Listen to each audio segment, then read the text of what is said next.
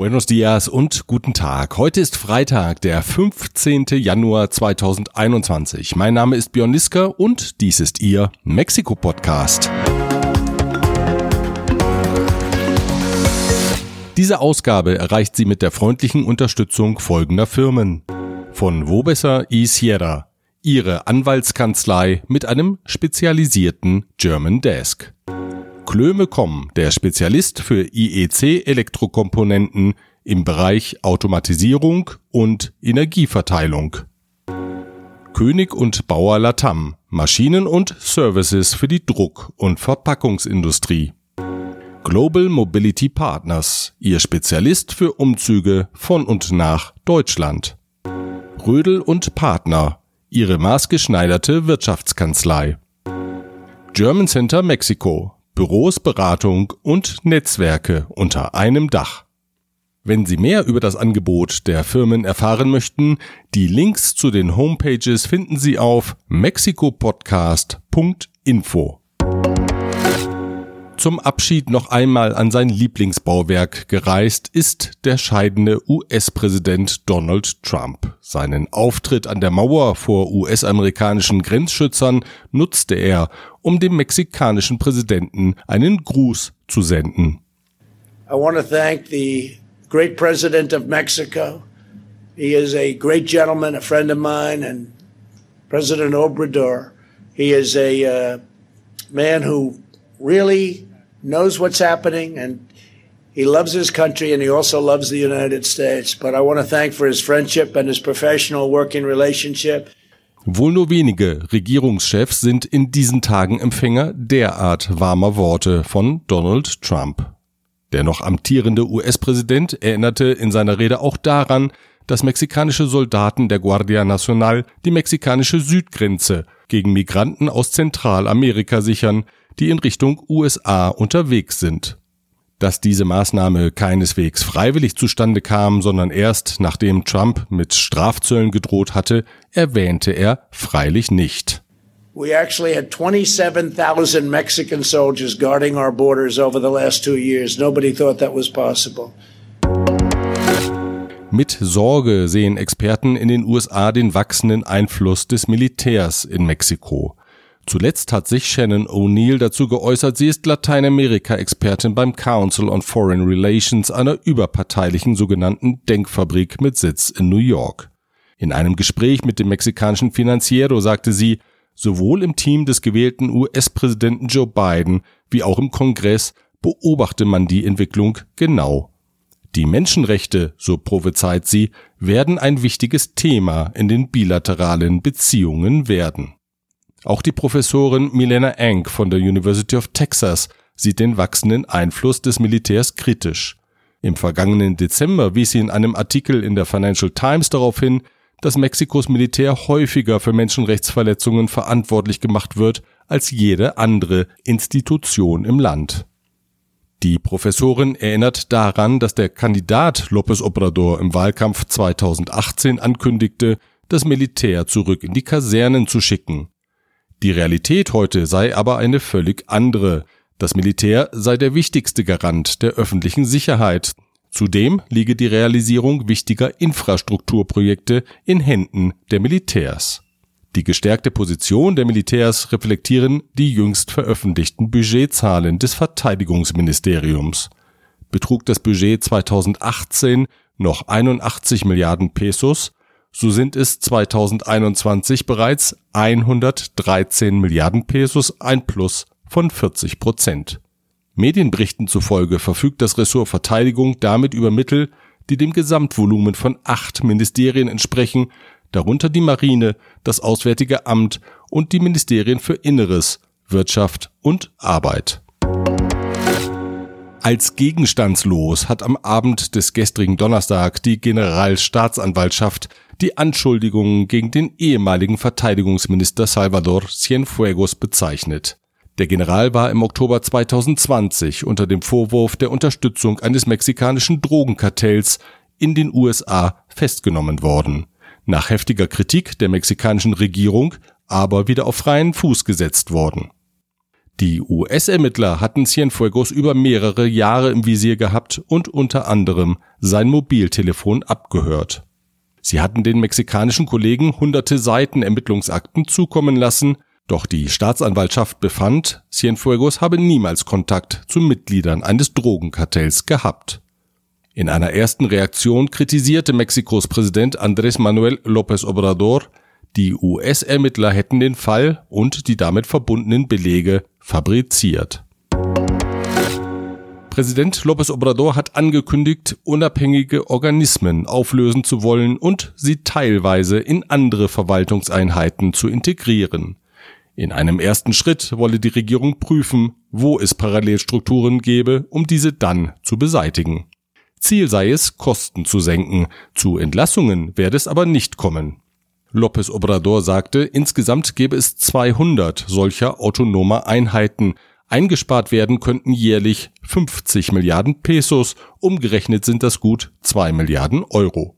Unter anderem solle auch das Instituto Nacional de Transparencia, Acceso a la Información y Protección de Datos Personales, abgekürzt INAI, aufgelöst werden.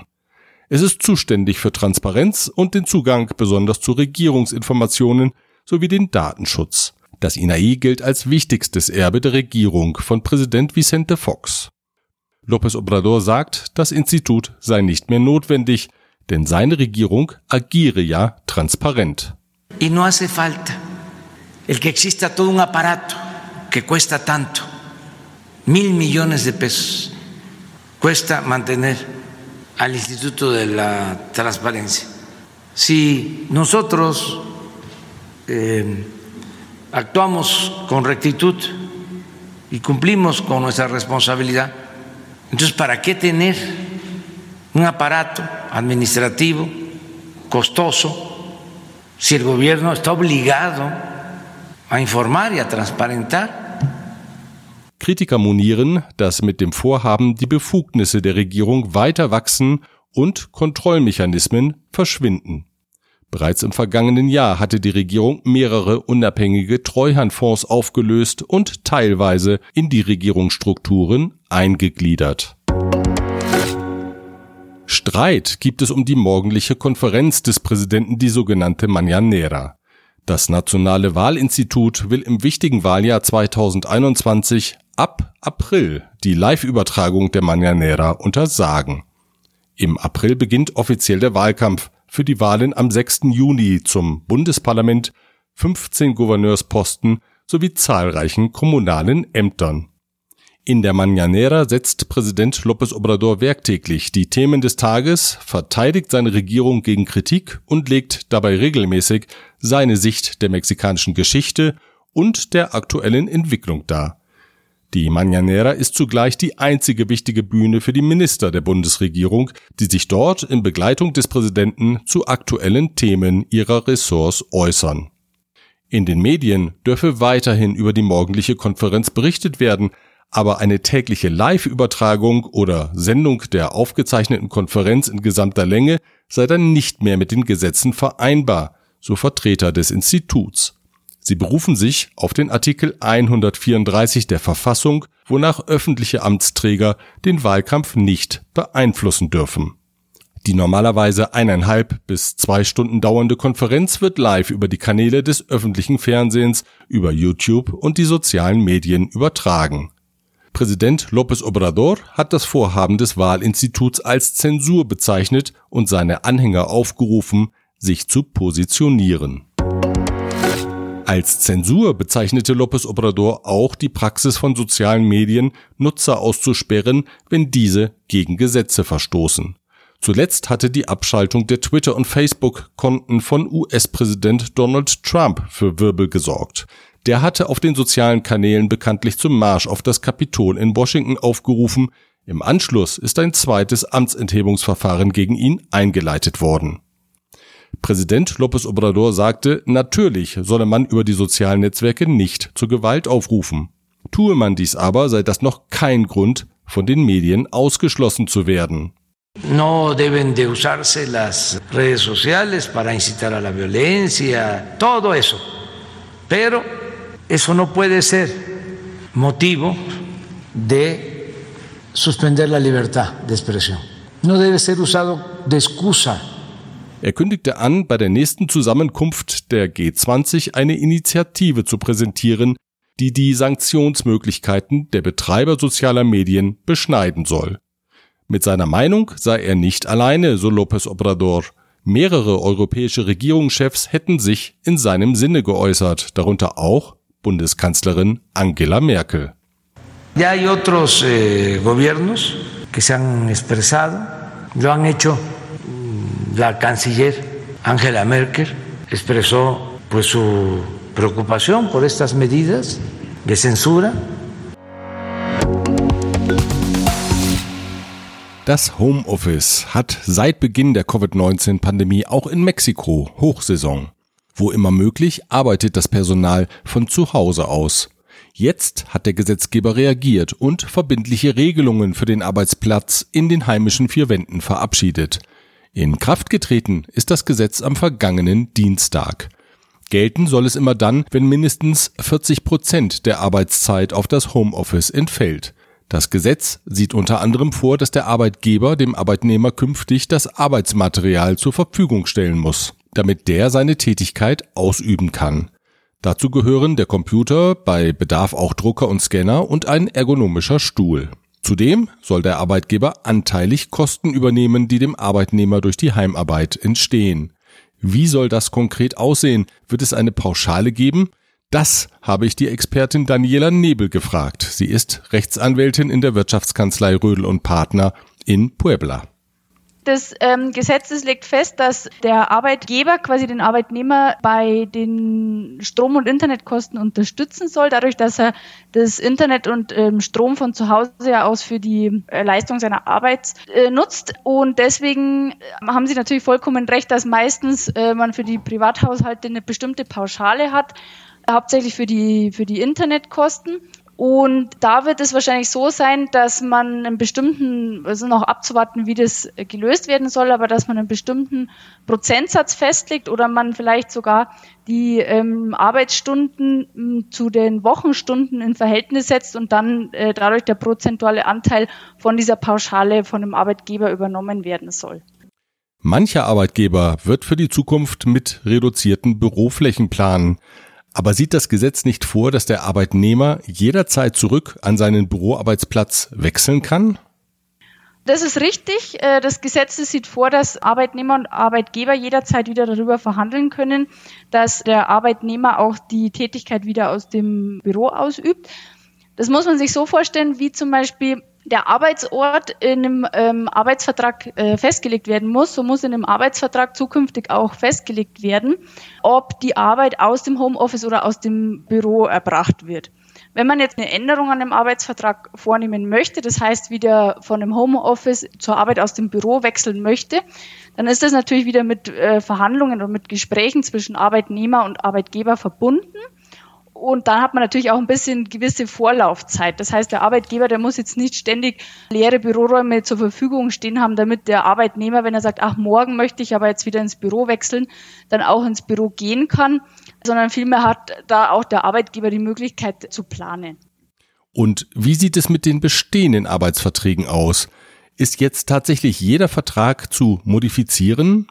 Ja, das ist tatsächlich ganz äh, wichtig. Auch bestehende Arbeitsverträge müssen hier gegebenenfalls äh, aktualisiert werden. Vor der Covid-19-Pandemie war das Homeoffice in Mexiko nicht besonders ausgeprägt, obwohl ja besonders im Großraum Mexiko-Stadt die Verkehrssituation dafür spricht. Anstatt seine Energien im Berufsverkehr zu vergeuden, könnten viele Arbeitnehmer produktiv im Homeoffice in den Tag starten. Wird sich das Modell auch nach Ende der Covid-19-Pandemie im Land etablieren?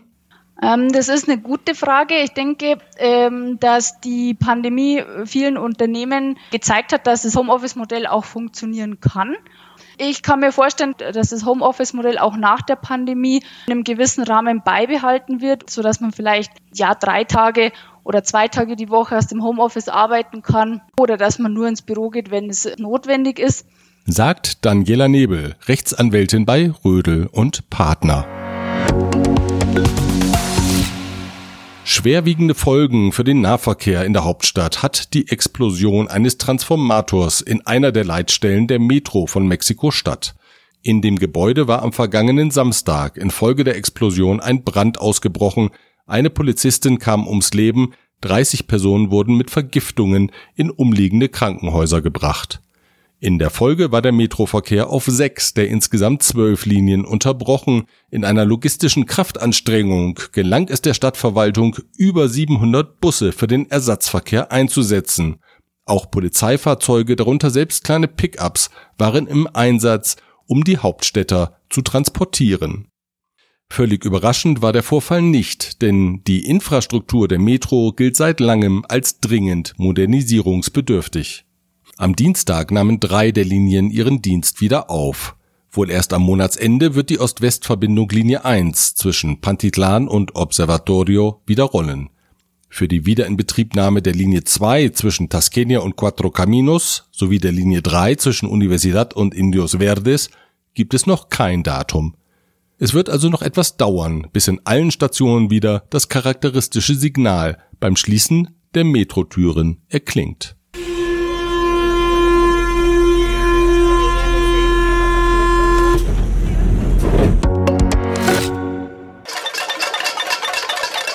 Erfolgreich war der topfschlagende Protest von Restaurantbetreibern in Mexiko-Stadt gegen die Vorgabe der Hauptstadtregierung, wonach Restaurants Essen nur außer Haus verkaufen dürfen. Die Maßnahme soll zur Eindämmung der Covid-19-Pandemie beitragen. Die Restaurantbetreiber wiesen darauf hin, dass ihre Existenzen bedroht seien. Zudem sei es ungerecht, dass ambulante Händler weiterhin Mahlzeiten verkaufen dürften. Am gestrigen Donnerstag lenkte die Hauptstadtverwaltung ein und gab grünes Licht, zumindest für eine teilweise Wiedereröffnung der Restaurants. Ab dem nächsten Montag, dem 18. Januar, soll das Speisen wieder auf Terrassen und anderen freien Flächen möglich sein. Die Restaurants müssen allerdings um 18 Uhr schließen, danach gibt es Essen nur noch zum Mitnehmen. Die Details sollen am heutigen Freitag bekannt gegeben werden. Soweit die Übersicht über die wichtigsten Themen, die Mexiko derzeit bewegen. Ich wünsche Ihnen ein schönes Wochenende. Wir hören uns wieder am nächsten Freitag. Bis dahin.